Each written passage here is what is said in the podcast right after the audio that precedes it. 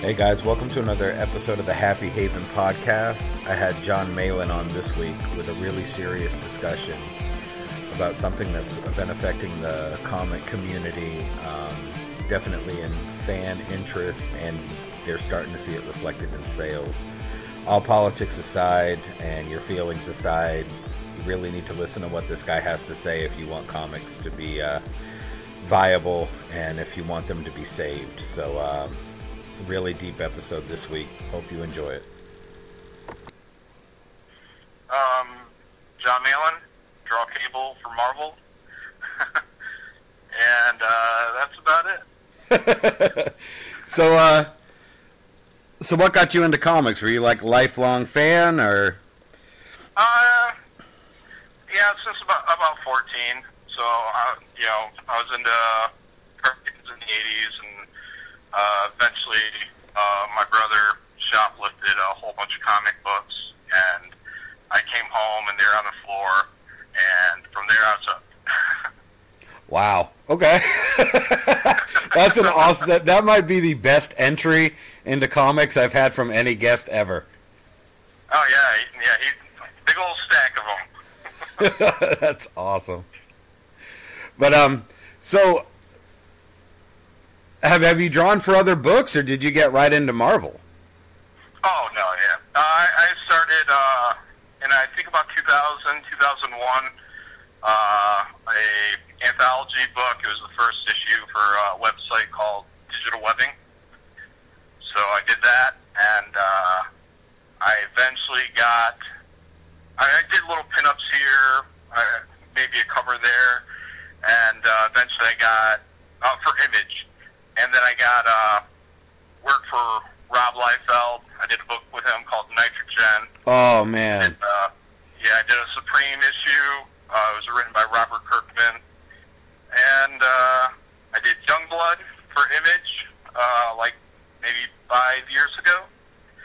And, uh, oh, I did a Cable Deadpool issue for Marvel uh, a couple years, I think, before that. And uh, New Warriors. Oh wow, really? Yeah, they were just like fast fill in, and then I was gone. so. So this is your then they brought me in for Thunderbolts like two years ago, and uh, I did uh, almost 12 issues on that. Uh, I, I think it's 10 and two were a fill-in, and uh, then I was put on the cable.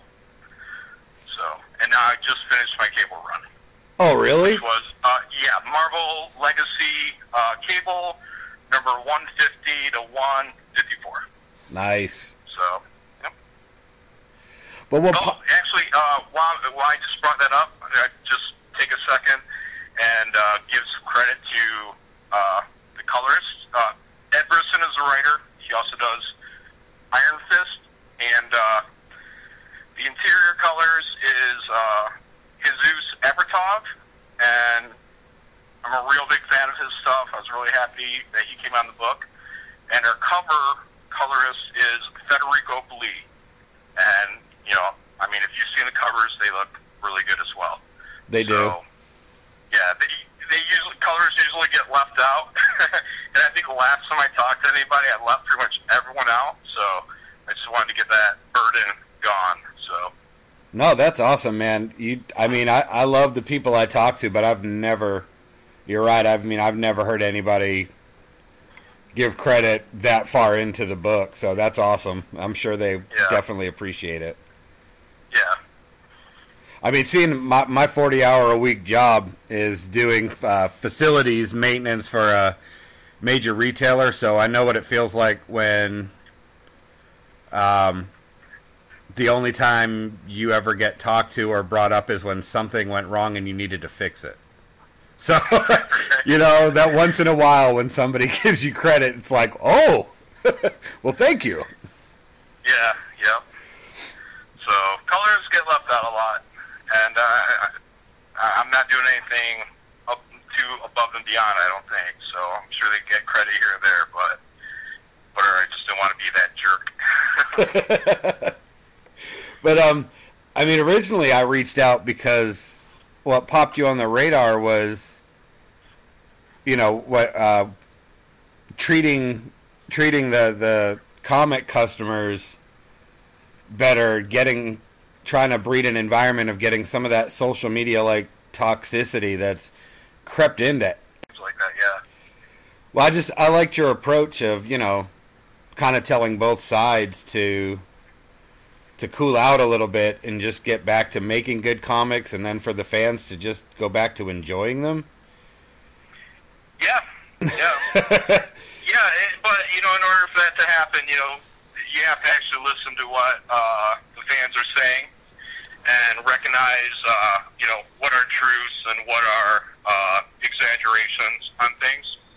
So uh, I, I think for the most part, there's a lot of truth going out there, and that uh, a lot of the uh, professionals in the industry are something went wrong, and uh, they decided that you know telling fans that they matter less uh, and uh, not to buy their products.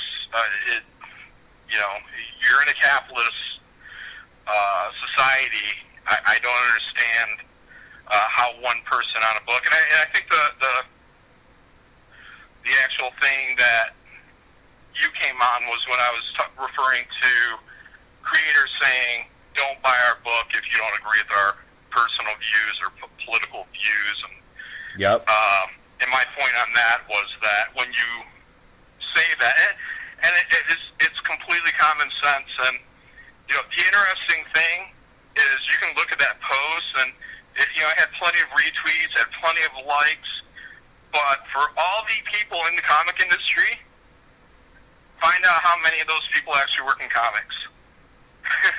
find out how many of those people actually liked it, are actually working in mainstream comics right now Right. and that should be an eye opener to you.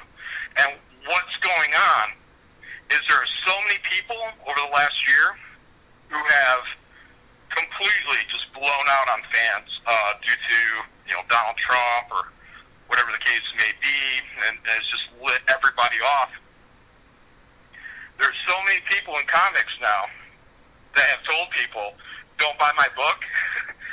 so Right. if somebody is on my team that has gone off and said, "Don't buy my book," and if I click like on that, all of a sudden somebody in that uh, circle might see me as bringing down my own teammate. Right. So they're afraid to click on it because of the peer pressure that could come with that by saying, "Hey," because it's not even uh, it's not even uh, one degree separation. In some cases, this goes straight through editorial, and editorial is uh, and and I'm not saying any company specific. Yeah, I wouldn't I'm ask. only Yeah. generalities. But when you go through uh, the editorial level, these guys hire and fire. And when you look at like uh, comic book journalism, it's laughable. It's uh, Yes, it is. embarrassing to even think that there's any real degree of that. But the things that people have gotten away with saying, uh, you know, the people that you generally think of like as these are the social justice warrior types, Right. the far left liberals. And just to be clear, I consider myself a moderate. I lean libertarian. so I, I want everybody to have a chance and everybody work well, but I don't want to do it at the expense of other people. And, uh, Right. but you look at the people, and in this case, because of the way the elections went or whatever, in this case, it's the far left that got triggered, and you know they've been going off on people in such a severe degree, right through editorial. But the things they've said, some of these people are completely racist, sexist. Uh, But see, to them, it- but to them, it's. But see, to them, it's justified because it's all tribalism and their agenda matters more. So when they become what they consider their enemy, it's justifiable. And, and I think both Yeah. sides are really big on doing that. W- w- when you get to the, the extremes of both sides, which unfortunately makes up most of which opinions you're going to hear, people like you and I, I'm a little bit center right. I've actually become more libertarian slash anarchist because I think the right has lost its ever loving mind as much as the left. So at this point, I'm kind of politically homeless. but I would be what you would probably consider like a like a 1980s 1990s era conservative where I'm not going to dictate how people should live their lives, but they sure as heck shouldn't dictate to me how I live my life. So, right. you know, I mean, yeah, I, I identify with libertarians more and more. I definitely would fall under the constitutional conservative, not a Republican, but but a constitutional conservative. You know, like yeah. small government, don't tax me to death. You guys can be whatever you want, but you don't get to force that onto me. I don't need to see it in every facet of my life. Um, I think real diversity is beautiful. This bullcrap fake PC diversity that's been pushed for 10 years I think it actually hurts the communities that it's pretending to represent, and it turns everybody off onto wanting to maybe look at a new idea. You know, so I mean, I, me and you probably agree on a lot of things like that, but I've seen it. Yeah. You know, I, I've seen it just destroy entertainment, and not just comics. I mean, you know, I, I watch people who work on Disney shows, and I have an 11 year old and a 20 year old. So, you know, my 11 year old still likes stuff on Disney, and we've really curtailed how much of it's in the house because I've seen creators on Twitter that work for Disney of all places just have these cuss laden, horrible, dripping, toxic tweets out. And you're like, you make that freaking cartoon for like eight year olds, and you're up here with like eight F bombs and an F everybody that doesn't agree with me thing. I'm like, you work at Disney. Like, there's it, it, lets me know what kind of programming you're wanting to push on the air that my kid's gonna watch. So you know, I mean, it's just a lot of forms of entertainment right now. I think are just completely in the muck. But I think comics is being hit the hardest because, from what I hear in the industry through people on episodes and you know actually going to comic book shops, is a lot of sales are kind of tanking because people are just getting sick of it. Yeah, well, first, let me say, uh, you know, you harbor, you know, some feelings towards uh, companies like Disney. Understand, I completely understand. But again, let me say, you know, this is not just a singular thing. This right. goes all over. So, right. Uh, I don't want anyone to be like, "Oh, Jon's over here trashing Disney." So, no, no, no. That that was my. There's definitely yeah. truth in what you're saying. So, and uh, yeah, the children's content, whatever. I mean, it was just an example. The I, best thing to do is be a good parent. you know? Right, so, yeah. And, and, it was just yeah. an example. I mean, you know, that was my opinion, not yours, of course. And I would mm-hmm. never I would never want it to look like I was corroborating with you with something I said before you did.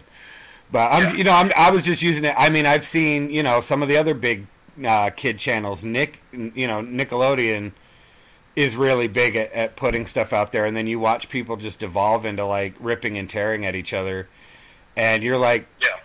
Come on, you guys make SpongeBob and Ninja Turtles. Why is everybody here angry, but your channel's all light and fun to watch? Like, and, and for me, it's it's both sides need to really calm the heck down.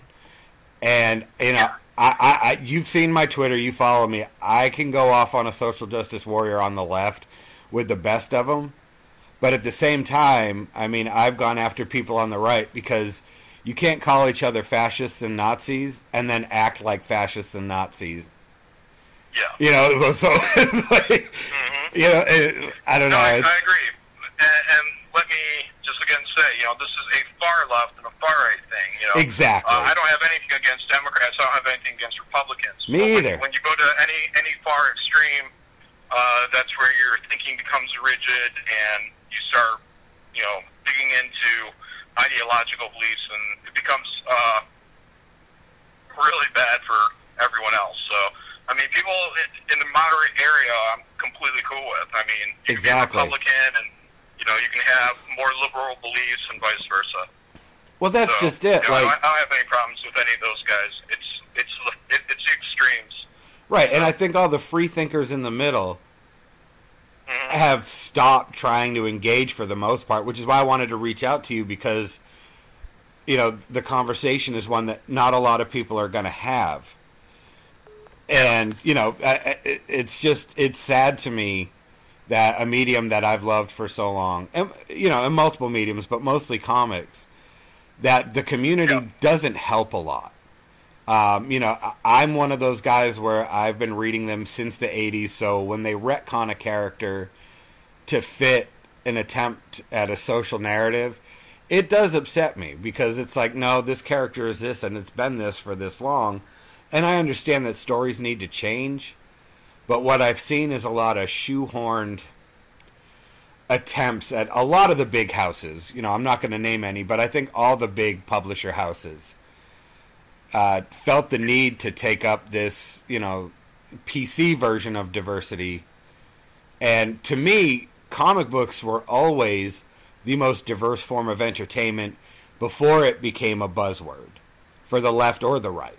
You know, I mean, you had you had you know black characters and white characters and Asian characters and red characters and purple characters and green characters and you know like I mean it, it, you know comic books have a lot of the first you know you hear TV shows be like oh this is the first time that we've had a this and this is the first and you're like yeah comics did that like even as far back as the 60s and the 70s when the civil rights was in full boil and you know yeah and a lot of a lot of that like again to me like everything you're saying is you know it's common sense. And but the problem is is it doesn't go with the narrative of you know ideologues uh, who've come into the industry.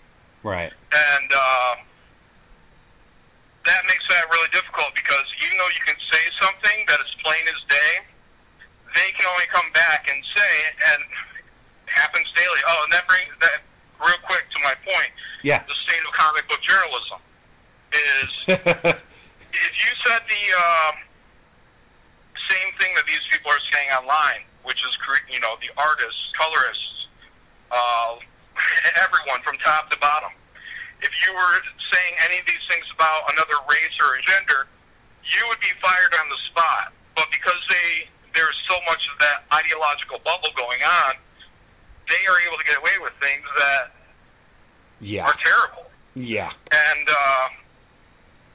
Oh, trust me, dude. I've had heroes that I read for years. That, What's that? I've had heroes that I've read for years. Yeah, artists and writers, and like you, I'm not going to name anybody um, that I've seen on so you know I started this Twitter a year ago for the podcast and I had no idea how bad it was out there. Um, take like a green infantryman because I'm ex-military, so take a green infantryman right out of basic and plunk him into the middle of a battlefield that's already been raging for a while. And that was me the first couple months on Twitter. Like, what the heck? Like, why does everybody hate each other? And yeah, I've seen people that I've read and stuff for years and seen them on here and the things that they'll say. And you realize that, like, if they knew what I believed in, they would hate me. And I've read their books for 10, 20 years, and that is heartbreaking. Like, I've seen that multiple times. So, what I, I guess, I mean, now that we've identified the problem, you know, like is it do you see a way forward? Is there a way to reconcile it or fix it or get sure, past yeah, it? absolutely. I, I totally think there's a way forward. And um, you just have to identify every ideologue that's in the industry and you get them out so yeah um, the, the big thing for me is I always say I think there's something there should be something for everybody so you know I want indie art I want indie stories I want you know, everything to be everyone to have a story. Of course. And for a large to a large degree, that's the purpose of the uh, independent market. So, well, what's happened with larger companies is they've used the independent market as a farm team. But the problem is, is when you're bringing in all these people from the independent market, their art styles are done at like the level of this is good enough to tell this story. I got to get back to my 40 hour job. Right. So now you've brought them into a mainstream company that's willing to pay them, but they already say, well, they hired me because of this easier style. Now I can do two pages. I can bust this out. you know? Yeah, it's my punk rock approach. Yeah, well, punk rock had a lot more edge than uh, these I know, I know. I mean, these are airplane manuals and uh, diagram artists coming in. So my point being that I believe there's a place for them. You know, I want them to be able to thrive in the indie market. But what that does is when you bring them in, you take the uh, your your core superhero fan who is looking for the exciting Jim Lee, Brett Booth, Oh, you know, all these great, fantastic artists. But if they're not always getting their fill, they'll leave. They, they'll go to video games. They'll go to the internet. And I also uh, I, I say this all the time: DC is not Marvel's competition, and vice versa. Right. Your competition is the internet, and it is video games. And if you look at the things that are going on in this industry, you will understand why it's having such a hard time getting a foothold. And meaning, uh, the example I use is Frank Cho when he did the Wonder Woman cover. And uh, are you aware of this one? The one that got banned? No, I didn't know one got banned. I knew there was a Batgirl one that got banned for a really stupid reason. But right, no. yeah, the gun to the head. Yeah, and that is a stupid reason. So, anyways, Frank Cho drew a cover of Wonder Woman. He drew her completely on model. This was uh, for a variant cover, I believe, of, of the Wonder Woman series. Mm-hmm. Um, and what it is is she has her whatever kind of skirt deal, leather, whatever armor deal on, but then she has like her classic kind of underwear line underneath that. Yeah. And this is 100% to how the character was uh, designed for that book. And uh, they didn't like that, so what they did was they they slid her over on the actual published cover, so her butt was kind of halfway cropped off the page, just so they could hide the underwear line. And their feeling was either, "Whoa, that's her underwear," and it's not even really her underwear. I mean, it's it's a it's a layer of Yeah. outfit. Yeah, it's the part of the, the armor. Yeah. So, anyways, Frank Cho had, he ended up quitting the book because they did this. He's like, "This is ridiculous." Good for and him. my point is, if you're if you are outside of the comic book industry and you're looking in, is you're just a consumer of video games and entertainment, you would say, "What the fuck is wrong with these people?" like, this, this is insane. You know, like, why are you guys so forty-year-old virgin virgins on this? You know, that's it's a line on a drawing. And you know, same thing when uh, Bleeding Cool had an article on uh, one of my covers. It's like, well, we're gonna. Oh, her her boobs are showing too much skin, but there's no nipple. There's nothing like that. and uh, then it's like, oh, her boobs are too big. And it's like, her, no one had a problem when I drew her boobs on the very first cover that I did. you know, but she was in a different costume. So what the problem was was they were seeing too much skin. But there's nothing pornographic in what I drew at all. But that cover got changed as well. Really? So, yeah, there's yeah, you can go online find a side by side of them from where Good it was Lord. Bleeding Cool complained about it to what it is now. And it should be laughable. Like, what is wrong with us? Uh, why are we doing this for forty-year-old virgins? I don't get it. Who's complaining? the one guy who wouldn't buy a cable book anyways? I mean, do You you know? realize that 90% of the comics in the 90s wouldn't pass muster if that's the new standard? Yes, yes. And Good lord. it- So so they're going to go so far this left. is the direction we're going. These are we're becoming more and more non-offensive. so, and, and it's only offensive to people who I don't know have nothing better to do with their day than to critique how much of a pink-skinned uh, character, you know, uh, how much cleavage she's getting or showing. Because again, if it was breast size, they would have been complaining on the very first issue. So it's not breast size; it's just how much of that skin you can see. Now, see, that's weird to me because everything else that that side stands for is so like do whatever you want. So are they going to become so far left that they whip snap themselves into far right Puritans? So I don't. Well, I'm losing you a little bit. Go ahead. Oh, sorry. I said, are they going to push so far that they go from far left to far right Puritans on some standards? So Oh yeah. I mean, that, that's when it already went that way. so I mean, at this point, I have mean, you they, seen? They went so far uh, uh, around the you know the pendulum has swung. Have you So- seen how much the snake eats its own tail on the on on the left and right, where they they, they scream a thing so much, and because the far left and the far right are insane. right. But now, but now they've gotten so rulish and religious about their tribes that they are constantly eating their own tails now. I mean, look, you know, we've got this. Uh, you know, you've got this Me Too movement and everything going on, and it's being spearheaded by the very community that seems to be the most egregious violator. You know, and I, I, I don't say that to downplay what happens to, pe- to to people in that situation, but now it's become a hysterical witch hunt, and the people who are really hurt get pushed to the side, so the big names can say, "Look at me, I believe in this too." But it's coming from the place where it was emanating the most. So it's Yeah, like um, you know, and, and that's just one example. I mean, it's happening in every form of everything right now. So I mean, I'm agreeing with you. I just I'm probably going to say a little more things outrageous than you do because you work in that industry and I've just been a fan of it, so my opinions can't hurt me.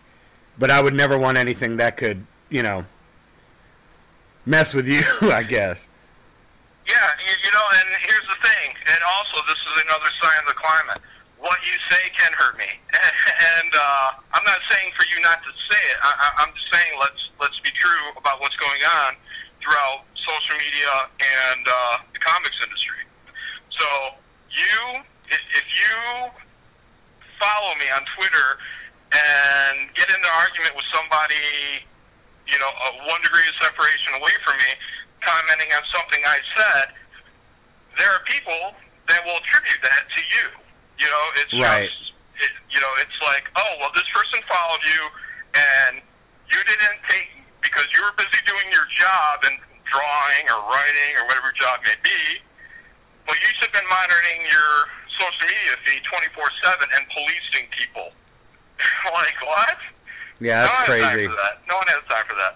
So, you know, when when the dialogue uh, bubble is so large in an industry, it doesn't take much for them to attribute negative things to you, and, you know, and then they say, okay, well, you're not going to take responsibility for a stranger you never met saying something you never heard.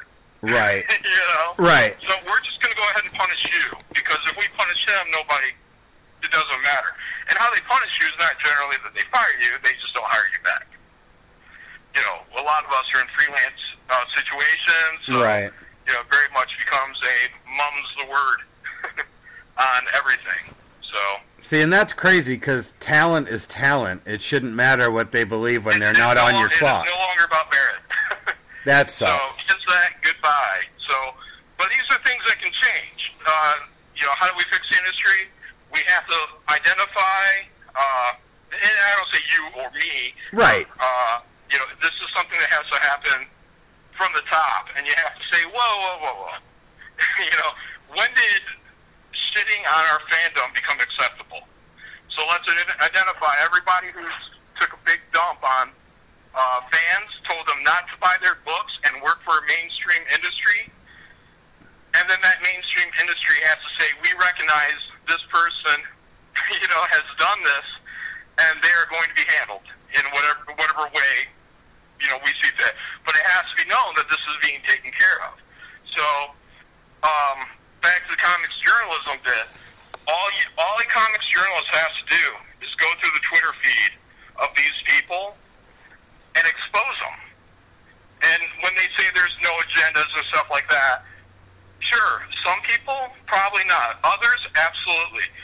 There are people in this industry who work in it today who have gone and, and bec again, because of the climate, the ideological bubble that has uh, taken over the industry, they have said, one, you vote for Trump, we're going to know who you are.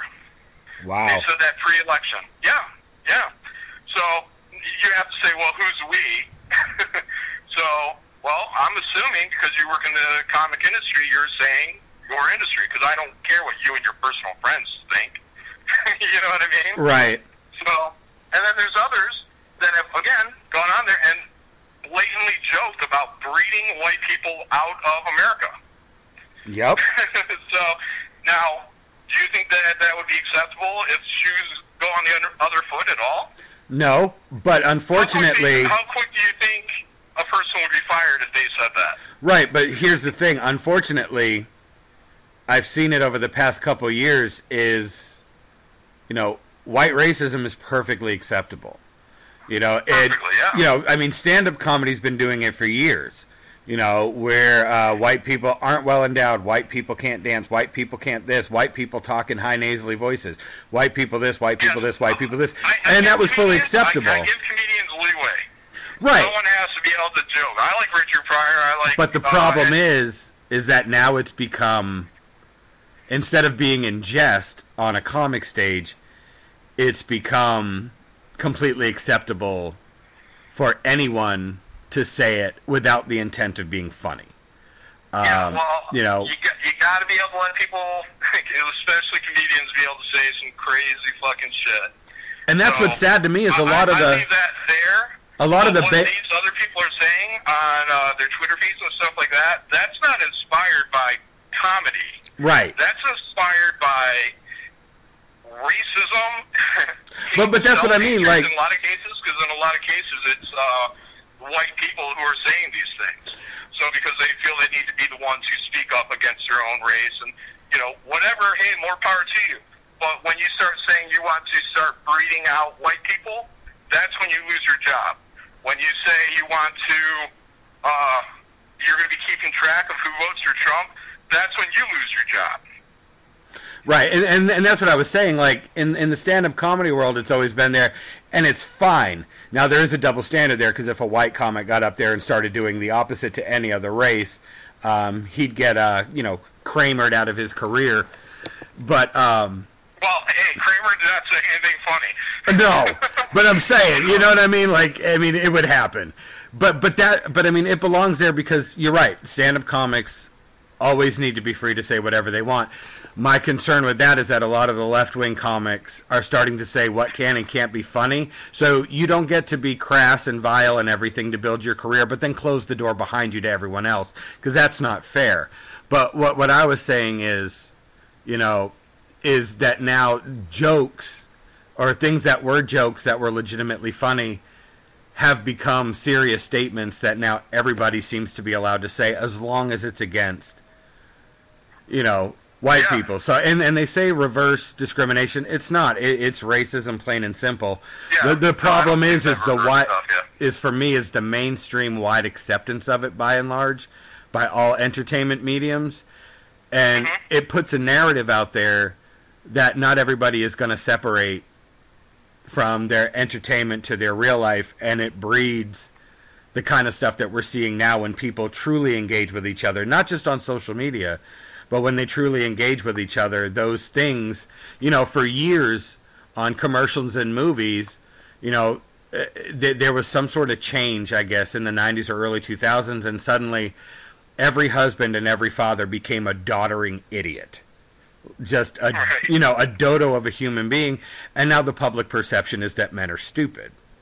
See so it it starts in entertainment but then it bleeds over and i see that happening you know with with, with, a, with a lot of stuff. And it's just it's there's this weird like singular cookie cutter mold that you have to fit in to a get along on social media most of the time and b i think to break into or to work in the industries like you work in you know every form of entertainment. Um and you know that that's just as fascistic as what that side is screaming about that they're dealing with on a daily basis. And i just i, I want to see i want to see the things that i've always loved be left alone. You know i mean have diversity of course. Tell whatever stories you want of course. But remember that you're telling a story that's going to be released to everybody and not everybody needs to be alienated not everybody needs to be constantly lectured to about how you know dumb they are if they believe a certain way. And both sides do that. You know, you hear the word libtard get thrown around a lot, and then you see the left go back and say anybody who's not left just wasn't educated enough, so they're obviously ignorant. Yeah, you know, there's just. I like, I yeah, like, I, I you know. That, uh, I think uh, delivery device is uh, always important. You know, the, you have to have tact, and you have to uh, do things in an intelligent way. Uh, which brings me to my next point, which is uh, writers suck. they're embarrassing. They're an embarrassment to uh, this industry. Um, look at artists, right? So if you're a mainstream artist and your goal has always been to be working for the big two and stuff like that, your goal essentially has always been to be Jim Lee. Jim Lee, Bryan Hitch, one of these really great, fantastic. Right. So the artists, the artists really has to push themselves up, and they got they have to do their best to compete and get up to that Jim Lee level. So the artists are inspired. They're passionate. They're moving. and uh, now for writers, everybody, nobody gives a fuck. It's it's like bad WWE wrestling. The descriptions these days are uh, someone's face is going to be punched by the book. What? Shut the fuck up. And uh, the uh, the writing level has just gone so terribly bad. But where they should be going for is Alan Moore. Oh my God, Why yeah, dude.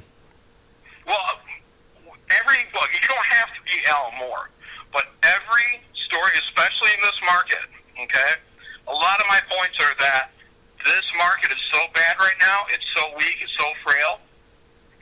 You need to be doing your best 100% to bring people back and to bring more people in. And the writers that come in, they either don't really care about superheroes. I mean, a lot of it is shown Right. and uh, they don't care about uh, you know even the ideas you know that you grow up reading these books and you know they motivate you to when you go into whatever field you choose to hopefully be a better person and you know you see somebody fall you lift them up and you know you open a door for an elderly person you know Right, Hopefully exactly, yeah. person Right. and uh, not not to say parents don't have a part in that, you know, but that's what a lot of the superhero tropes are. You know, the reinforcement of good values and all this stuff. But a lot of people that come in here nowadays, they don't care. They don't care about superheroes. They come from the indie, indie market. They detest superheroes, but this is where they get paid. This is where the money is going to come to them, and the notoriety, the, the people, and that's why as soon as they get that platform, they say, "How do I tell all these people off that I really despise?" you know, Right. I finally got a chance. I always hated these superhero fans. Your hero's a should've been reading Nazi my- my now. book. Yeah, your hero's a Nazi now. Every time you thought he was doing something heroic, he was really a Nazi the whole time. Oh yeah, And see, right, yeah. I mean, not to put, but you know, they're uh, both. Both of the big two are doing that with their superheroes. You know, I've had other people on and talked about, you know, and then the the DC movies I think are the biggest offenders of this. Is since when did having superpowers require a prescription to Xanax for how depressing it is to be a superhero? And you know, the the DC movies, not the comics so much, but the movies, I think are the biggest, you know, proponents of that is like, oh well, I'm Superman, everything sucks, and oh this and all that. Might as well take you know my Prozac so I can smile for the camera type. You know, like every superhero now is so friggin' depressing, and both of the big houses are doing that. It, it's it's their conflicts when I you know when I was younger, and I'm 36. I've been reading them forever. The conflicts were were against an enemy, or you know, and there were internal struggles. You know, Tony Stark's always struggled with alcoholism, and you know, Banner and not being able to really be close to people, or it being bad when he gets close to people, or Swamp Thing, even more Swamp Thing was so such a tragic character, but it was an organic tragedy. This, today, it's just like everything sucks because there is no good and evil because everything's in a gray area. And if it's in the gray area your heroes aren't really heroes and your villains aren't really villains. So why the hell do they even get up in the morning put on their outfits and punch each other? Because they're just as crappy as the people they're fighting against in some ways. Yeah, exactly. Like- uh, when you look at a uh, film like 300, I always say that 300 is a good example of how to do uh, bare bones of a really good comic, meaning that you know the enemy is not over-explained. Hey, they're trying to rule the world, and you're fighting for freedom, and you go in there. But the, the good thing about that is that you can get behind the Spartans, and you can start rooting for them, and you're like, yeah, everything the bad guys stand for, that's evil. you know, so it's, it's a very uh, satisfying film book. You know, because you you get a root for the good guys. You don't feel bad for the for the uh, bad guys. And now, yeah, because everything is like, well, he kind of had a reason for what he did, you know. And that good guy is in it because I thought he was, you know, the uh, the deconstruction of superhero to the point of who gives a fuck. so. Right, like I mean, you know, anti-heroes were cool like with the Crow book. And you know, like there were a couple indie books where the anti-hero stuff was kind of cool, but they they were like singular stories. And now it's just it's bled over into everything. And it's Well, just- yeah. and, uh, Again, I think that you know it, it's a pendulum. right. So again, when sales are this low, you need to start getting your stuff back to the core of what it is. You know, superheroes need to be heroes. Bad guys need to be completely freaking evil, and let people get that full satisfaction of that read. You know, especially when you're like, we're going to bring in a kid audience, and it's like, why? They're not even know who the good guy is. You know, other than his name's on the cover. So, no, you have to uh, you have to push back, and then once everything becomes a bit stable again, then you can start getting back into the more experimental stuff, but not at the expense of the the really really good stuff that people are coming in. So, but uh, yeah, so the writing bar is very low in comics. Uh, the stories are by and large crap. And not saying there aren't good writers out there doing good things. There are, but with the industry where it is, you need to you need to find. And it, it's like uh, having passion in this industry for the characters is almost frowned upon. I don't know if it's like people are threatened with their jobs and stuff, but when you have people that have that are just a fire in their belly to tell a really good story, editorial has to step aside. They have to say, "This is a good. This is a guy with something to tell. I'm going to be there to make sure the I's are dotted and the T's are crossed." But otherwise, and, and nothing gets pornographic. right, of But course. other than that, let this guy go, and I'll talk to you in a month. so, but it's not. It's uh, very much. Uh, my understanding is from writing. You know, it's editorial, phone calls, emails, everything's. Everyone's got to be completely 100% involved in this, and it's like we're we're very close to getting editorial as like lead or coast story credit. so. Yeah, and And, that's uh, never good. Micromanaging never it, it quells productivity and it crushes creativity. Yeah, well, you know, It Stephen does. King doesn't want to share credit with his, you know, his editor. Right, You know? exactly. Yeah, If it wasn't for this guy telling me what I couldn't put in the book, it never would have been as good as it was. yeah. Yeah, you never hear that byline. What's that? I said you never hear that byline. Yeah, but when when it comes to uh, measuring out the amount of cleavage going into a book, or how much thigh is being shown, that's where we've gotten we, we, we, we've lost lost the script. Well, Jim Lee Because- Psylocke would have sent them to an emergency room then. Oh, what? Uh, did you create Power Girl today? Right. So, you know, there's characters out there that, uh, you know, and they even tried it with Wonder Woman. You know, they not too long ago they had her getting jeans on, and it's like, what's wrong with you guys? But they're You know, doing that with Superman too. He's in a t-shirt and and jeans most of the time now. They're trying to get rid of the costume, or they were. I don't know if they changed that. But there oh, was I know a they had that with uh, what, Superboy, I think he was, with the black shirt, red S. So I'm not, I'm, I'm not the most versed in. Uh, no. I mean, like the the the, the Superman run. They were trying to do the whole. He's just going to look like the common man in a Hanes V-neck and some Lee dungarees. Oh, yeah. See, that's wrong. but that's okay. And, uh, his first big fight was, you know, against um, a Donald Trump lookalike and a bunch of Republican supporters. That was like his big his big story arc was he was going after these anti-illegal immigrant people and he was punching regular Yeah. you know punching regular humans with his super Yeah. strength because they didn't believe what the left believes and that's the kind of stuff that actually made me drop a bunch of books you know to be honest i mean almost to back up what you're saying uh, i had a pull box at a local comic book shop. I haven't for a while and i'll buy stuff here and there. Most of the stuff i'm buying is honestly the stuff from when i was younger. Before all this stuff infiltrated it i would uh, Yeah, I've, I've gone back to older stuff.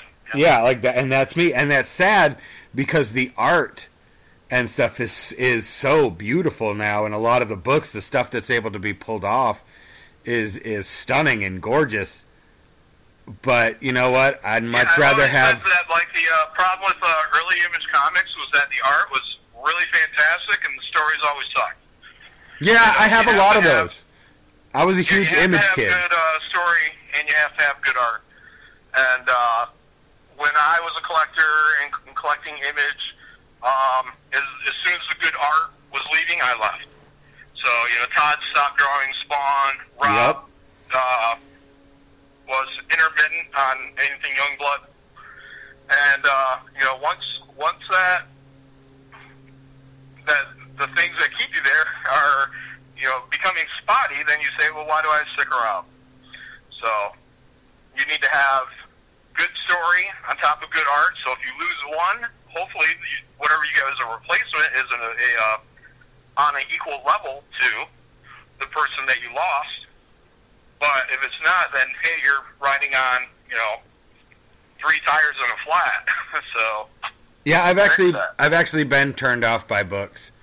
You know, and, and not just with what we're talking about with the current climate. I've I mean, me as a as an actual buyer, as a customer, I've been uh, turned off on books when artists changed and I didn't like the uh, the art style. Um, you know, not that it was if it looked shoddier, it kind of took me out of it because you get used to reading a story and you get used to what you're looking at because in your mind the art that's the movie you're playing is the art you're looking at it's not the words and the bubbles you're reading and if that art gets shoddier or somebody like has a deep desire to put their own style on it and you go from one issue and then you buy the next month issue and it's a completely different thing it's jarring and you kind of like, oh, what the crap happened? Why is his face yeah, look me, off? I, I, I just like a clean break after an arc. Like I'll take that. You know, Right, it's- yeah. something. definitely. No, I was agreeing with you. I said, yeah, definitely. Oh yeah, right, yeah. But you know, there's a lot of uh, uh, good things There are. comics still. So There are. Um, but you have to, you have to. Uh, back to how do we fix it is uh, like I was saying, how they use indies as like a farm team, and you bring in the indie artists into the mainstream, and they don't really want to develop that next generation of artists in order to, in order to get that quality artist that comes in and does the next arc.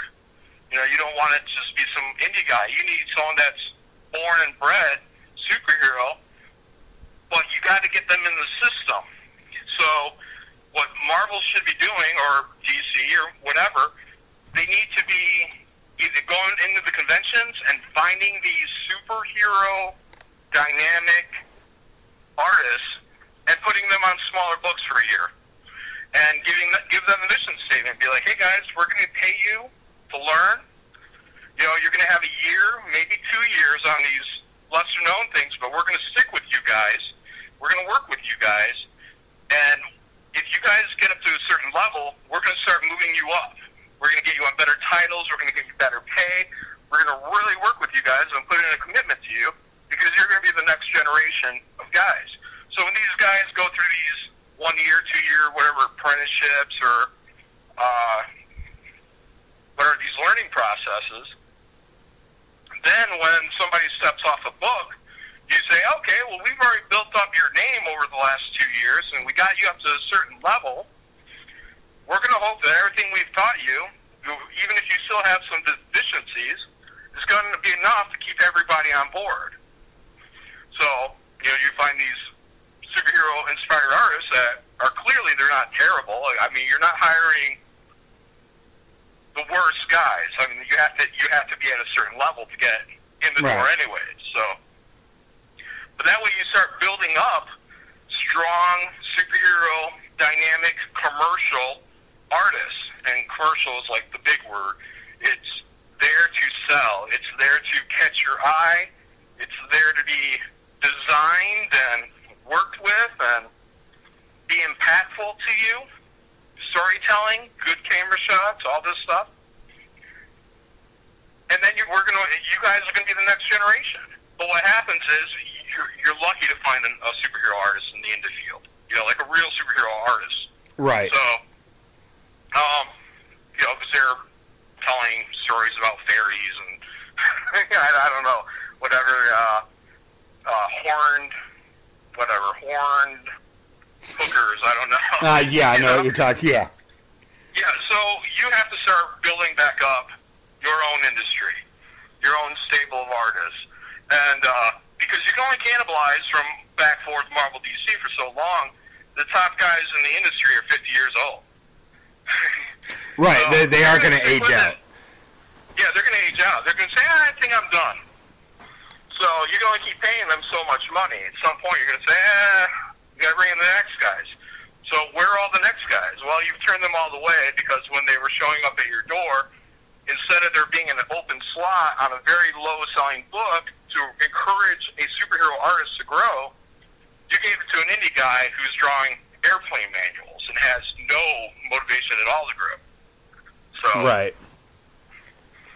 so it, it it hurts, and then it hurts the uh, fan base because if you're a consumer or uh, a fan, and you go to your comic shop and you look around, you know, you buy your regular three, four titles, but then you're always willing to give something else. You got an extra, you know, four bucks in your pocket, and you want to give something else a chance. So you look at whatever a certain title, but maybe it's drawn like an airplane manual, but it's Marvel, and you're like, eh, screw that, you know. So you go over to the indie thing, and then you go find that, you know, the horned hooker, and you're like, okay, at least this is gonna be off the wall, batshit crazy, even if the art isn't, you know, this big, dynamic, everything. So the mainstream guys need to ensure that they're getting every last dollar that they can from the mainstream audience. So you need to you need to have what are rock stars. You got to promote everybody as best as you can to keep that fan buying your book Right. and not going over to the indie stuff. Because when you turn a mainstream company, uh, when, when you make them look like an indie company, do not be surprised when your sales reflect that of an indie company. Because you have whittled down your audience to where they say, oh, I'll just buy the indie shit, or I'll leave, or I just won't be here because I'm 20, 30, 40 years old and I just have no time, you know, and my my normal brand that I buy, if it's not telling me directly in the book that I'm not wanted, you can go onto social media and you can get context from those crea- creators who will tell you that you're not wanted. Right. So at some point you at some point you say, I understand. and you stop buying either comics altogether or you stop buying those brand of comics. So Now, see, I it'll have to remember. I remember a time, and, and it's when the bias became really clear to me. I remember a time when, you know, Marvel, uh, you know, and I'm naming the name, not the guest, so everybody calm down. Uh, when Marvel rushed to put, you know, our previous president in every issue, and the heroes were so honored to meet him, and da da da. And you know what? Didn't vote for the guy, but it didn't bother me. because I'm, I guess, a fully functioning adult. So to see, Because it's your universe. right, but but to see a political figure in the books didn't bother me, right? And it was in a positive light, and I probably would have said that's really not a good idea if it had been in a negative light. Um, but what I see is the same house and the other houses, you know, not just the two big ones, but all of them. You know, you see the current if the current president is in a comic, it's either as a mutated monster, um, or you know, he's the most evil thing in any universe. Makes Lex Luthor look like you know the gentle puppy farmer down the street who gives all the kids candy with no ulterior motive, and so it, it, and it doesn't bother me either because it's a free it's a free it's, it's a free market medium. I don't have to buy it. I'm not required to ingest that if it if it won't be something that I care to give my money to. But it's very clear to to maybe a casual customer or someone else to be like, "Oh, okay, so Democrat president, awesome in all the books, thumbs up, everybody's crying when they meet him." Spidey, huge response, thumbs up, arm over the bro hug type thing. But you know Yep. the the guy, and I'm talking, you know, like flyover country, the entire middle of the country that gets neglected constantly until Yeah. there's an election. And as, as a uh, But then, person in a capitalist system, you need to be sure and aware of your biases, and you need to be sure that you uh, put out as wide arms as possible around your audience, and you say, "Look, we understand that we gave you know Barack Obama X amount of time in our books, and it was all in a positive thing, and now that we have the other guy in there, in order to make sure that we're not being unfair, we're going to try to do the same thing with this guy." And that's 100% accurate. Is that uh, you know? or don't do it at aware of your all. Biases, be aware of your biases, and do your best to do a good job and tell really good stories about this guy. The very, the most popular fictional character in the United States is always going to be the president of the United States of America. Right. Always. These guys are all liars. They're every, you know, they're all garbage. They're all, they've all been essentially terrible. Well, at least in my lifetime. Yeah, So- mine too. I'm not a Trump. who- I'm not a Trump guy, so don't worry about saying I'm not. the uh, the most attention daily, right? Right. If you're not utilizing Trump in your comic books, um, hopefully in a fair way, then you're missing out on a huge opportunity. Every time there's a new president, he might as well be the newest Mickey Mouse.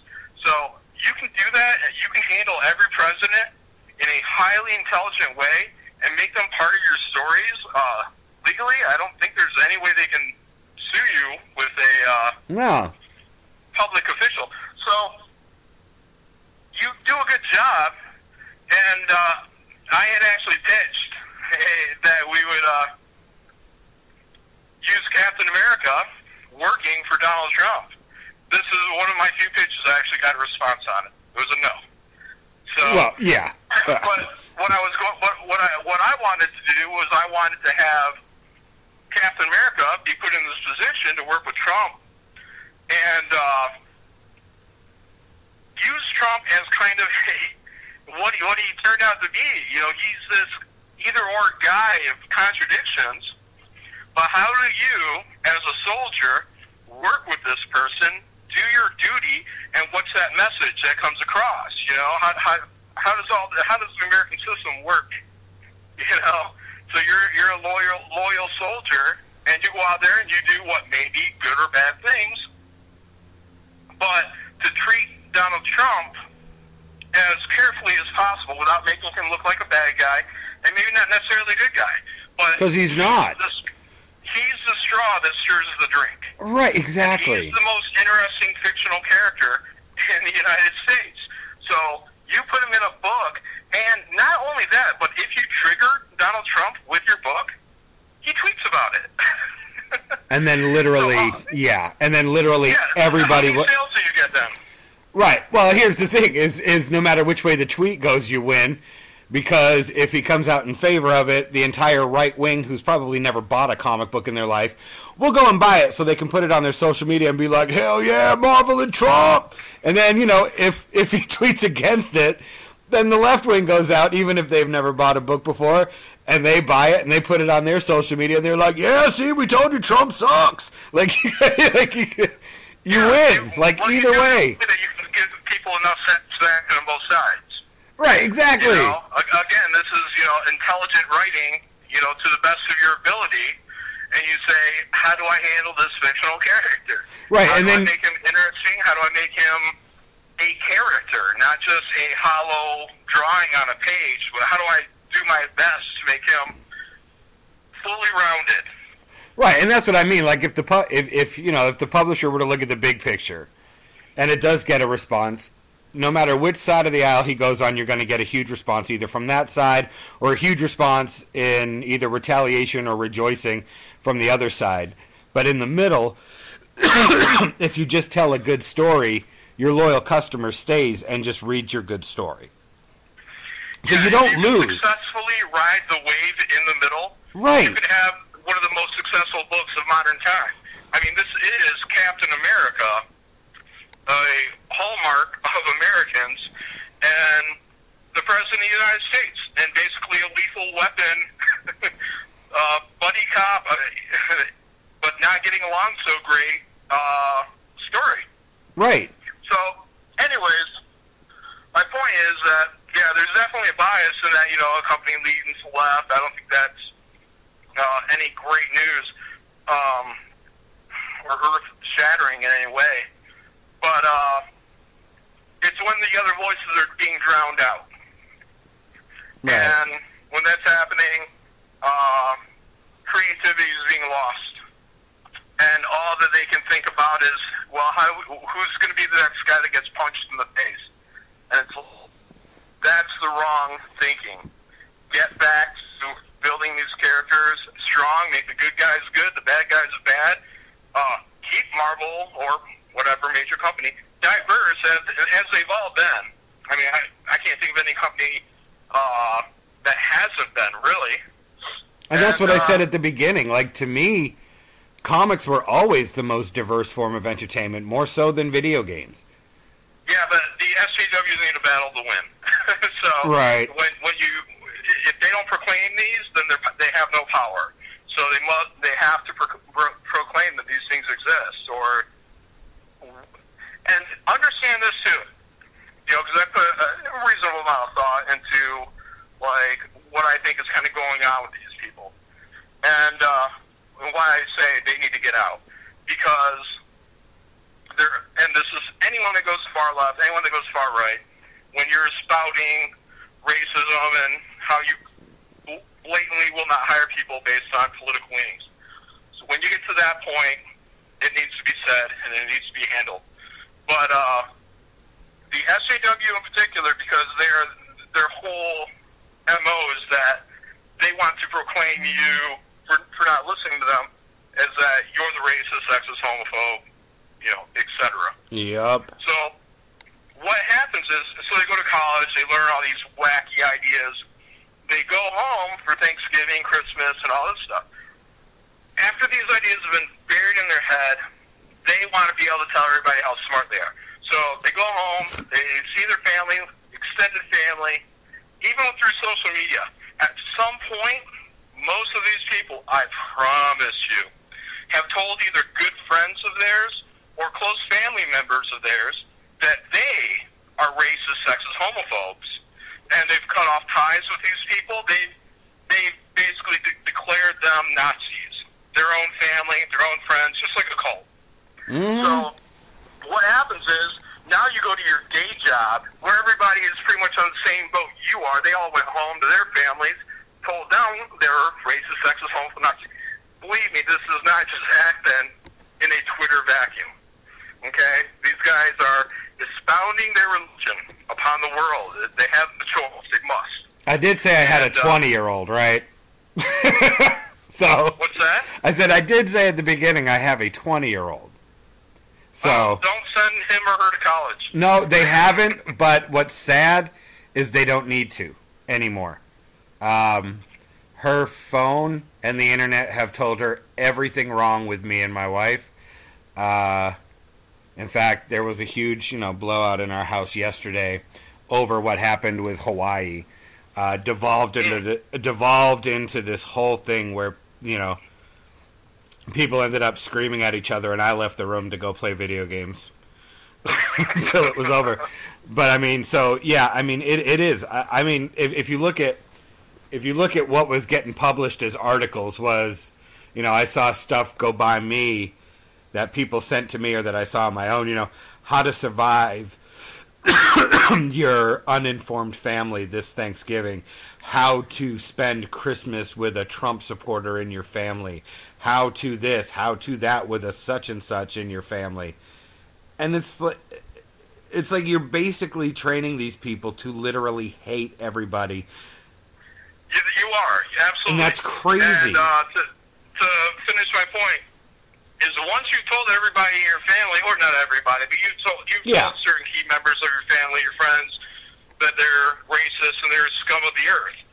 That becomes very hard for you, especially as a twenty-something-year-old, whatever, to walk back. You know, it's really hard to say I was wrong.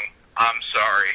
you know, I was dramatic, but put in the context, they're not just wrong; they're racist wrong. They are. Mm-hmm. They will find out if they ever look in the mirror that they are the very things they hate or think they hate, but they've been brainwashed. They don't even realize that they're being racist or sexist every time they say single or uh, single uh, white straight male, right? That's racist. That's sexist. That's everything they stand against Yep. but they justify it. They justify it by uh, what I can what I call unbalanced scales. So we say, well, you oppressed women, you being men, oppressed women for a million years. We're just getting a little payback, payback, you know. And I'd say, no, that's not fair because we understood that these oppressions were wrong. So we're, we're gonna we're gonna give you balanced scales, and everything's gonna be left in the past, and we're gonna move forward hand in hand as best as we can but they don't want they don't want balanced scales. They work through unbalanced scales. When you do this, this is opening the doors to like a complete evil because they're, they're saying, uh, in defense of uh, people not being racist, I'm going to be racist, and in defense of people not being sexist, I will be sexist. And I'll use this as a weapon against you. and usually far more sexist and racist than the people I'm arguing with. Because the Oh, yeah. people you're Oh, yeah. arguing with usually just have a difference of opinion. They're not a racist trying to recruit you to be a racist. They are telling you, no, you're going down the wrong path. So you end up being a much more vile human being to them than what you think you're facing. And, and that's sad to me. And, you know, I mean, but look, the right can fall into it just as much. And that's why I do not champion them or put them over anyone else. The Yeah, I don't, you I don't tolerate racism from the far right either. And Yeah, exactly. Like I said, it's it's far left and it's far right. But in our uh, what we deal with in the comic industry, it's clearly a, a left problem more than a right problem. It And, is. uh, It is. And I, and I say that as a moderate. So. But, I think um, the middle just needs to seize control again in everything, not just in comics and not just in entertainment, but the middle. You know, the, the whole silent majority comment that, that I've heard since I was a kid. You know, the silent majority has spoken. No, they really haven't, and that's why both fringes are winning everything. Because the silent majority puts their head down and goes to work for the day and raises their family and just wants to live as good a life as they can. If they want to continue Yeah, but- to to be able to do the that, and, silent majority has never really accomplished much of anything. no, So I, I think that's historical. So, um, but uh, again, to finish my point, Yeah. when we have these SJWs that are in the comic book industry, they've already gone and they've told their families, "Screw you." They can't back down from that Right. because at some point they have to look in the mirror and say, "Oh my God, I was so fucking wrong." So they go back into work the next day. They're in an echo chamber that's just saying, "Hey, everything you're saying is great." Then they go out on Twitter. They're saying all these bad things, terrible things, and it's hard to back down from that. At some point, you understand the only real thing that you deserve is to be fired. So they defend themselves. They back. They they back each other up. There's a lot of uh, uh, hand holding within the industry. They're all protecting each other, and if their, their worst fear is that they're going to have that mirror hold up and they're all going to get fired the next day. And Right. I, I think history is going to show in the end that you know, hey, you guys are racist, and uh, you said very terrible things uh, to your fans and all that stuff, and uh, only when they're removed from the uh, mainstream industry because they can they can thrive in the indie comics. I'm more than happy to let them go out there and tell their own whatever Right. fans to screw off there because you know indie comics are fickle anyways. So even though they're because of our own self mutilation, we're now down to near indie sales. So all the SJWs have to be identified. They have to be removed uh, from mainstream comics um, because they're just snakes in the grass too. They're lying in wait. So there's a guy I've heard this before. Um, diversity in comics. He said something like uh, SJWs don't want power; they want influence. And I think he's 100% wrong. They want power. They want their guy in power, or girl, or whatever, in Right. power. And they want to take over every industry. So that's why else would you weaponize racism, bigotry, bias you're not going to use it? So they're going to get their own people in power, and they're going to put their own message out. And if they can't get their own people in power, they're going to be sure if they're on their way out, they burn the house down. Right. So, yeah, I think that dude is 100% off wrong completely when he says they don't want power. Because that's going to be the undoing of the industry. No, they had power, you know? So they'll get it again. And I hope I, I hope that people start realizing. And if people were to have one thing to say, it's one voice. It would be to decry that in mainstream comics, you locate the social justice warriors that have shown because there's there's good ones out there too. So I'm sure there's plenty of people that want representation and everything else. I don't know. I guess they're just moderates, really. you know, but they can do it and they can ask for it without being uh, vicious and Right. uh, or hateful. You know, every, you know who doesn't want women to have every right? And who doesn't want minorities to have every right and opportunity? I, I don't know anybody, so. But there's probably some good social justice warriors, maybe, maybe. But you have to locate the ones that have said vile things and get them the fuck out right now. And that this cannot be put into a demand by the uh, online audience, that it can't be put together as like a singular voice, singular punch to the industry, and say, just get these fuckers out now. Because they're poison. And they're going to push their poison because it's their religion. And you tell anybody to turn away from their religion, they going to do it or are they going to double down? They're going to double down. Right. They're going to double down. They've They're going to attack twice as hard. Yeah, you, you've already told your family to fuck off. you know, you're you're all in. This is this is for everything or nothing. So they're not going to change, and uh, that's where like comics journalism journalists should be coming in, going through these Twitter feeds, identifying them, and then rubbing them in the face of the industry and say, "What the fuck is this?" Every time, loudly, and you'll be heard.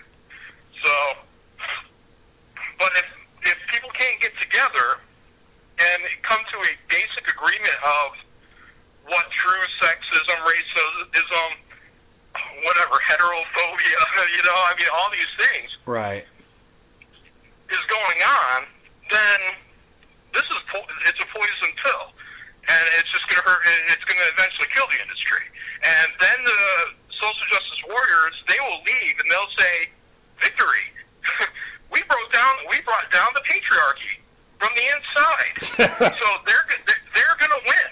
Yep. Just like. What is their motivation for dropping sales? Well, they see it as beating the patriarchy. They don't give a fuck. They're socialists. In the end, they, they would be they would be 100% content. A lot of them are socialists. Mm-hmm. They'd be a lot, very highly content to watch every industry, even the ones that are in, fail to the point that everyone says we want socialism. Just pay for us to do whatever the fuck we want, or our assigned job or whatnot, and we're going to be happy because we're going to find utopia through this way. We're going to beat the patriarchy uh, and take control of every industry by accusations, and and uh, I'm I'm totally against this public shaming thing. I clearly don't like uh, what these people have supposedly done, like Harvey Weinstein's and whatnot. Yeah. At all. I, I think all this stuff should have been brought to the police every time. Um, people need to be smart. Uh, you don't go to a hotel room for an interview. Ever. Thank you. That, that's the first thing my wife said. As a woman, she was like, I wouldn't have gotten into the cab after the restaurant meeting to begin with. I wouldn't Yeah. have agreed to meet you to talk about a movie part at any place other than A, the actual studio full of people, or B, a restaurant full of people. If you invite me to your hotel room to offer me the possibility of a multi million dollar part, I'm going to pretty much assume what that multi million dollar part's going to cost me. Yeah, they, they give people their own personal responsibility of an infant. Like, no, you're an adult, uh, hopefully, or it's a much more serious charge. You're an Right. adult. You know to leave a situation before it gets too hectic. And you need to deal with things when they happen. Make a report because that report will go with another report. Even if you don't have proof, at least there's going to be uh, a trail going on. You know, if it takes years, or whatever. But the person's eventually going to go to jail. Well, what's sad now is that there's, you know, it's it's it's getting to that point, but there's going to become a point where there's whole careers ruined by an allegation. Yeah. You know, Yeah, and- look what they're doing to Stan Lee. yeah, oh, that one made me mad.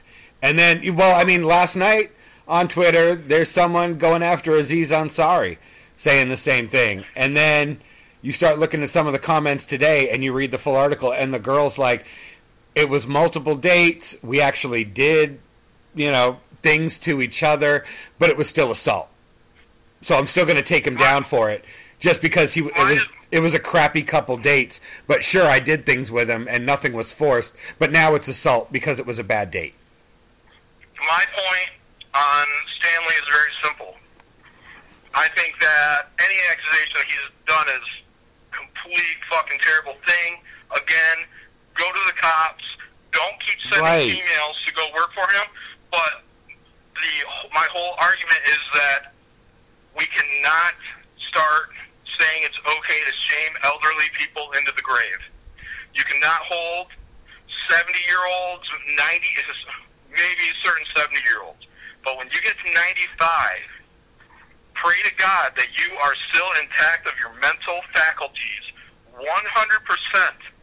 Because if you are not, you can shame yourself and your entire family and your entire legacy because at some point your mind is starting to go. Now, maybe you can sit and maybe you can have a conversation with Stan Lee. And while he's getting that stimulation, maybe Stan Lee is there and aware, but we don't know because none of us are 95 years old, man. You know? Right. What happens to your brain when you're 95? Now, you take that same guy and you put him into where he's just sitting at home, the attention's gone. You, you take a young person, I mean, you might have depression going on. You know, you become in, more into a dark place. Oh, I saw him last night. He was fine. Now he's depressed.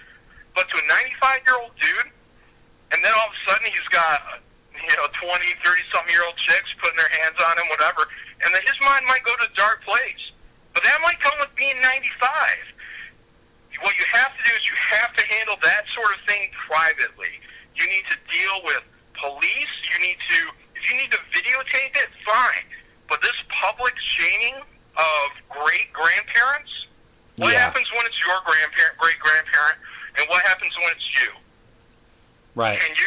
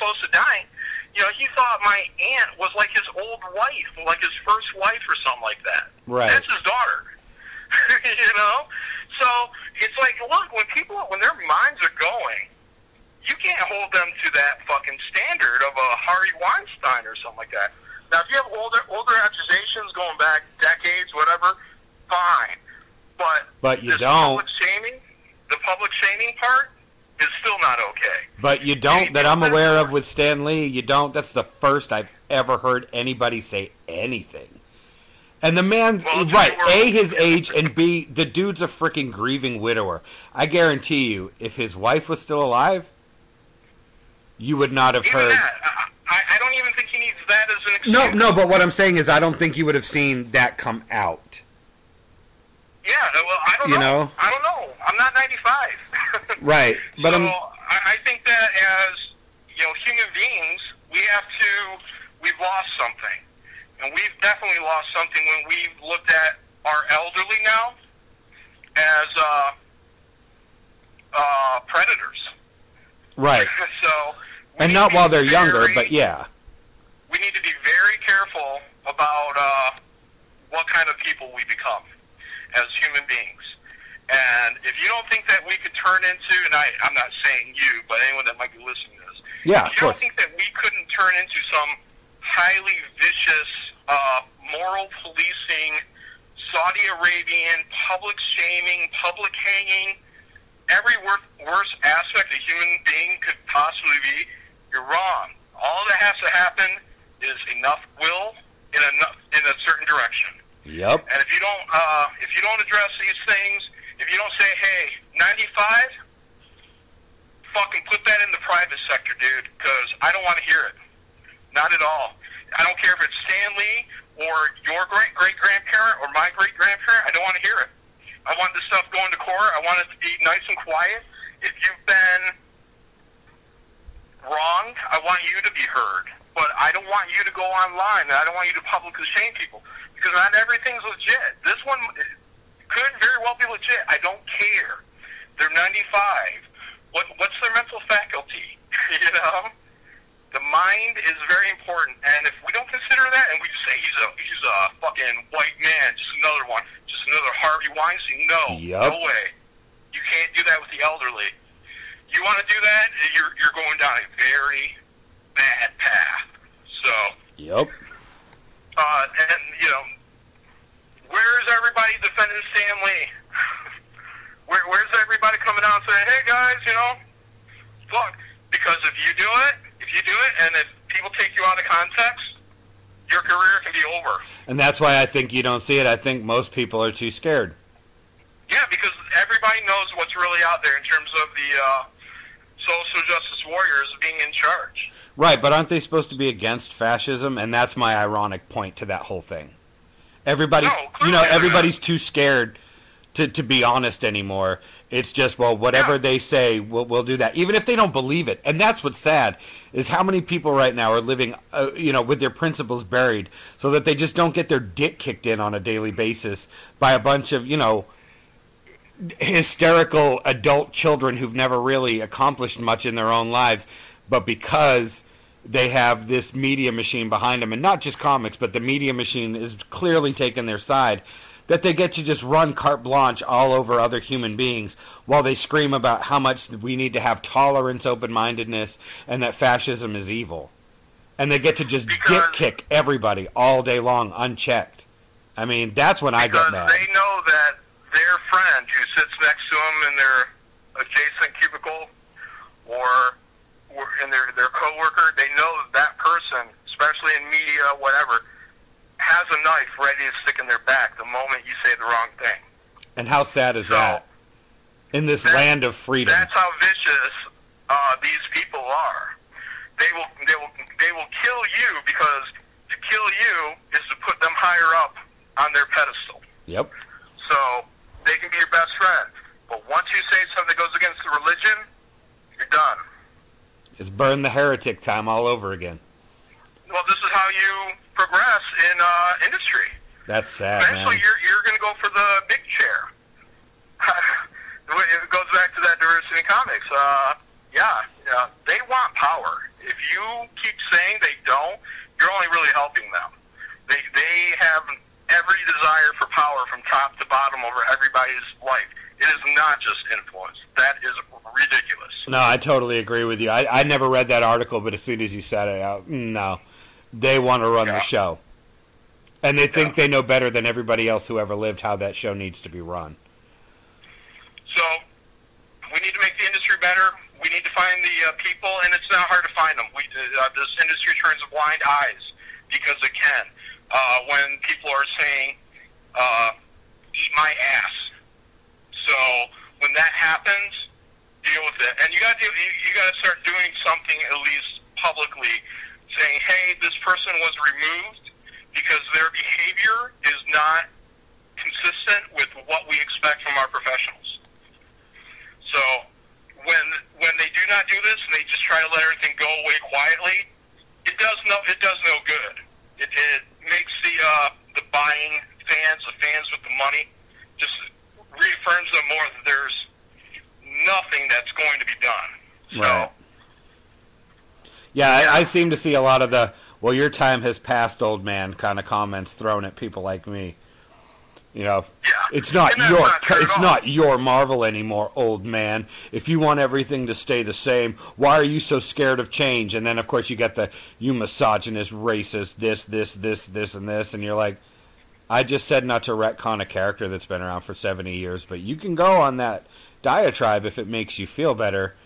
But you know, I, Yeah, I oh, and, and, and that's something else. Is notice when you argue with them, they they they, they stick and move, stick and move, stick and move because they want to they want to hammer you from every angle with every different un, unprepared thought. Then eventually they they win just by you saying I can't answer every fucking one of these in ten minutes because I got to go back to my job. Or when you get frustrated So- and you're like, you know what, dude? You know, frick you. I'm done arguing with you. It's like arguing with a wall. Oh, what's the matter, dummy? Didn't have enough words. You you didn't get enough education to, to see what I'm talking. Yeah, and it. There's a part of me be, being ex-military and being such an anti-bully when I was growing up. Because I mean, I I mean, I've had you know Cal Dodd, who was the voice of Wolverine for the X Men the animated series, on, and I told him how much of an impact that Batman and Wolverine had on me as a kid. I was always small and skinny, and that's well, that doesn't happen anymore. But um, you know, I had all these things, and I got picked on for years, and I finally had enough, and it was reading stuff like Batman and X Men, and that, that informed me that it's not okay to be bullied. And then when I finally stood up for myself, it inspired me to stand up for other people. So the fact that the left has pretty much just become a giant bully, I I get angry when I talk to them, and I know you don't win a fight with anger, and I do try even tempered approaches, but no even tempered approach gets listened to because they literally don't listen to what you say. They have a set list that they go down of what they're going to say, no matter how that conversation goes, and it's all Yeah, hypothetical and- bullcrap or questions that don't have good answers, and they get to crow and run around like they won something, and it just it makes my teeth hurt. And that, to finish my point is uh, how you beat them in these conversations is you pin them down on the first thing you you were talking about, the first gripe. You don't let them drag the conversation out to other directions. You pin them down and you dogpile on that singular comment, and you you rub their nose in how indefensible it is, because all all they know to do is stick and move, stick and move, stick and move. So I don't know if you saw what my comments were when Bleeding Cool ran that article, but pinned the guy down on a conversation, made him look like an idiot, and then I I dropped out. I had nothing more to say to the guy. You have to just get in there, focus, and don't let them steer you down tangents because they will just go on and on and on. Hammer down one single point to what they're saying, and when they try to steer it, say no. Get back to what we're talking about, and they'll try to steer it again, and they say no. Get back to what we're talking about until that is resolved. Damn. So that's the trap. That's what they do all the time. I've seen it plenty of times, and the only way you can handle it is pin them down and rub their nose in it. And then you can go on to the next tangent if you have that kind of energy. I don't. right. If yeah, if you even want to bother with it. But I mean, I agree with you. I don't think it's too far gone yet. Um, I think the industry can be saved. I think a lot of a lot of this country's. I think everything can still be saved. I don't think it's gone too far, definitely to the right, and I still don't think it's gone too far to the left, even though sometimes it looks that way. Um, I think it, it's people like you and I who can keep a level head, which is the majority of the people. I mean, really, if you think about it, at the end of the day, everybody just they kind of want the same thing. Everybody in the middle. You know, the left wants the entire world to burn because they think that you know the killing fields of Cambodia is something to aspire to, and the right thinks that the you know Twilight Zone creepy white picket fence villages can come back from you know the the birth of the atomic era where they think the country can go back to that again and i think the people in the middle just want to live good lives and be the best that they can be at what they do and have people around them that love them and everything else. And i think the people in the middle need to start asserting more control over the narratives. And when they do that i think it'll take some of the you know wind out of the sails on the Uh, I left think, and right. I think uh, things can get better, but I'll end all this on just a warning. Don't underestimate, don't underestimate what they are capable of. never So when we see this industry, should we see this industry con- continue to fall, I mean, you need to know who's at the helm. right And to a large degree, it's the far left. And uh, I think that if they're not addressed, I, I, think a lot just depends on this year. I mean, really, the in 2018, the goals of this year should be to remove ideologues from positions of power, being uh, editorial, because you hire you are in charge of the hiring and firing, and also uh, you have a large degree of influence on the stories that are being told. So you need to get rid of these ideologues, and uh, you the industry as a whole needs to work to improve the uh, fan-creator relations that were uh, ruined or destroyed over the last year or two. So if we can do those things, they could be really good for comics still. And if not, it could just be a prolonged agony. Um, but hopefully, we're at the bottom. And uh, but I don't want I don't want this industry to stay at the bottom. I want it to go back up. You know, we need hundred thousand sales all over and uh, better. And to do that, you need to you need to sharpen steel with steel. So you need to get better artists on top of better artists. And once you have an environment of highly commercial superhero artists working for Marvel Comics again, or uh, other industries, uh, other companies, superhero companies specifically, you'll see an improvement. But it needs to be steel sharpening steel. And uh, the other people should go to the indie industry and work on that and do their projects and whatnot. And if we can save the uh, mainstream superhero industry, I would love to see more indie people coming back in. But I think that we've turned uh, mainstream comics largely into a independent comic book company. Uh, you know, Vertigo, essentially. So it, ha- it has to be fixed. You know, if you want your books to look like Vertigo, then expect a Vertigo audience. And uh, this is mainstream superhero comics, so we need big dynamic action, art, uh, bombastic, everything blowing off the page, knocking everybody's eyeballs out, and uh, you know, leave the uh, airplane manuals for the airplanes for now. And uh, eventually, we'll make this a better industry, and we'll open more, hopefully, more, open more imprints. I'd love to see uh, places like Marvel open up imprints that are doing more uh, literature type stuff or books that are non superhero geared towards uh, children, like uh, you know just fairy tales or you know like old school Disney, but get like Steve McNiven to do it. You know, very artistic. Right. Um, uh, comics or illustrated books or works of art. They don't have to be comics. They could be, you know, uh, just like you read for kids, a hardcover child's book with great art on the inside, no superheroes, but maybe knight in shining armor. That eventually you could argue, say Disney, look, we're making your next fairy tales. So, um, I'd like to see horror, like very graphic. I'd like to see uh, like the uh, um, some noir stories, like some Marvel doing like Sin City, something you know adult and gritty and uh, you know well there's kind of nudity in Sin City, but let's do that. But we'll do those in imprints. You know, let's broaden up everything we can do and focus on getting these you know certain materials out on bookstores, like at Walmart or whatever, like sitting Right. next to the next uh, Stephen King novel. So, I, I, I think that the, for what we have and what uh, Marvel is, we need to rebuild the superhero brand. And uh, DC is loaded, overloaded with heavy hitters. And uh, but they're all 50. You know, they're all 50 years old or better.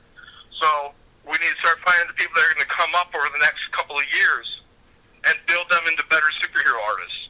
So there's plenty of people out there that uh, you know I I've I've knew about from years back on old message boards. You know, never got in. Should have got in, but there's you know independents don't want to hire superhero artists generally because they're looking for the uh, you know the one horn hooker story. so that doesn't necessarily lend itself to Jim Lee the, or the next Jim Lee. So you got to open the door. Your your big seller is superheroes. This is what you sell right now. So where are your superhero artists? Where are your mainstream commercial artists? Bring them in and work with them, promote them. There's still people that don't don't even know cable was out. So I, I hear it all the time. Wasn't aware there's cable. Really? Uh, I can go on. Yeah, you can go on my Twitter feed. Like over the last few days, when people were like, uh, when I was talking about how when you work on a book and you say don't buy my book, it hurts everybody in Yeah. your industry. You know, you go through that, and then people say, "Oh, I'm going to buy your book." I didn't, I'm not even aware there's a cable out. Yeah, so there's very low promotion, especially for. Um, and you think cable would have been promoted through the roof. So, and uh, because he's going to be in the film very soon, and Marvel owns that company or will own that company, or Disney does. right. And everybody lost year. their minds when they announced cable. Yeah. So Jeez Louise. where's all the promotion? Where, you know, people are like, oh, who are you? What do you draw? I'm like, well, I'm Jon. I draw cable, and oh, there's a cable book. Yeah. so, you know. But uh, also consider too is that uh, all the people that have been lost over the last couple of years, like fans, you know, su- true super mainstream superhero fans, that were not getting what they wanted from one company, so may have gone to another company, or may have left the industry altogether out of just spite. Yep. It can take years, years to build them back. And you want to build them back. You want as many people with money in their pockets to be buying books from this industry. If you can have a customer for life, what's better than that? You know, but make sure it's a happy customer.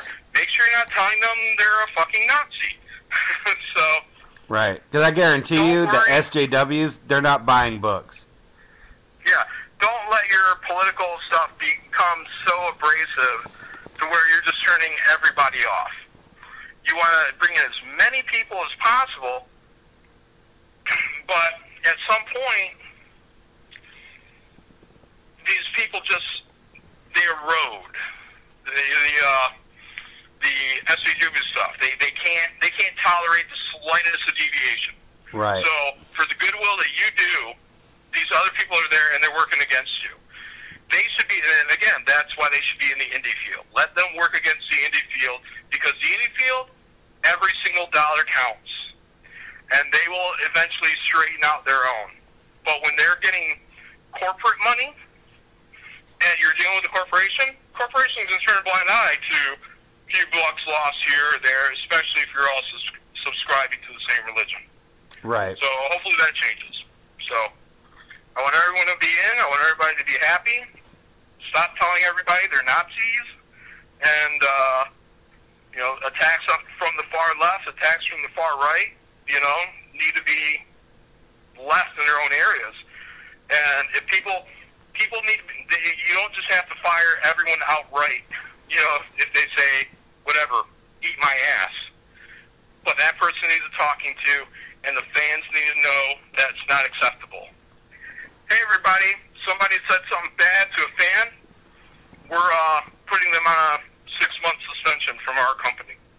Okay, and everybody has to say okay because it's understandable. It's okay. We don't necessarily want everybody to be losing their jobs and be in hard spots, but we need to know that the company cares about the people that buy their products.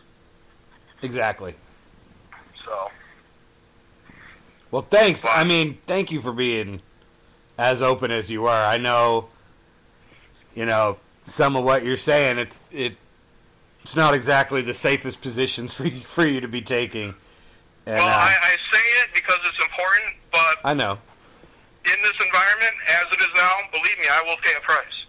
So we need to make it a better environment for everybody, and uh, you know, hopefully the doors open wide for people.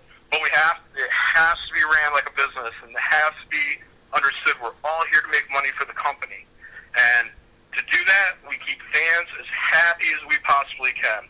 Don't have to block people, put them on mute ignore them. Stop checking your social media every day. you know, don't let people trigger you so much. So there's some guy on, on my stuff. He burned through it for like four days straight. I mean, like the first day he was on there probably like 14 hours. He was a SJW and you know putting out the usual, you know, straight white guys suck, and he's a white guy, of course, and but people are going back and forth with him, you know, for like four days. So I'm just like, Jesus. I stay completely out of it. Like, ridiculous. But again, man, thank you for your openness and your honestness, honesty on it. Though I mean, it, it, it's I think it's a it's a message that really needs to be heeded. Um, you know, I'm like you. I don't I don't want to see the industry die. I don't want to see it go through what it went through a couple decades ago, where comics almost disappeared. Um, and it, it's definitely salvageable. It's savable, and nobody really has to sell out who they are to fix it. They just need to remember that everybody is a potential customer, and not just the yeah, people. Everyone's just being adult. right. You can't just cater to the people you'd go get a coffee with, and you know, mm-hmm. bash everybody else with and be the cool kids in the room. It, it you, have got to be open to everybody because comic books are about the outsider either becoming a hero despite being on the outside or the outsider proving himself and becoming a hero to everybody. You know, yeah. You, and uh, the uh, the hand holding in editorial, I would rather they be competitive with each other and rubbing in each other's faces again behind closed doors. Right, of course. But uh, to have a competition between the editors instead of it's all kumbaya, ideological kumbaya. Like tension helps creativity, and if there's no tension, creativity is going to pay a price for that as well. So, you know, hopefully all that. Uh, you know, there's just so many things that can happen. There's not enough time. But anyways, Jason, yeah, thank you very much for having me on. Appreciate it. Thank you, sir. Have a good all one. Right, you have a good one. Take you, care. Yes, sir. All right, bye. Bye. So there it is. Uh, from the inside, comics are in trouble. This political activism online and in the books needs to stop. Um, most people don't care, and most people are turned off by rabid, rampant political activism and faux outrage. Uh, I know I am, and uh, you know, despite wherever you politically lean, understand that it doesn't belong in all mediums. And if that offends you, I'm sorry, but I'm really not because I want this medium to be saved. So have a good one.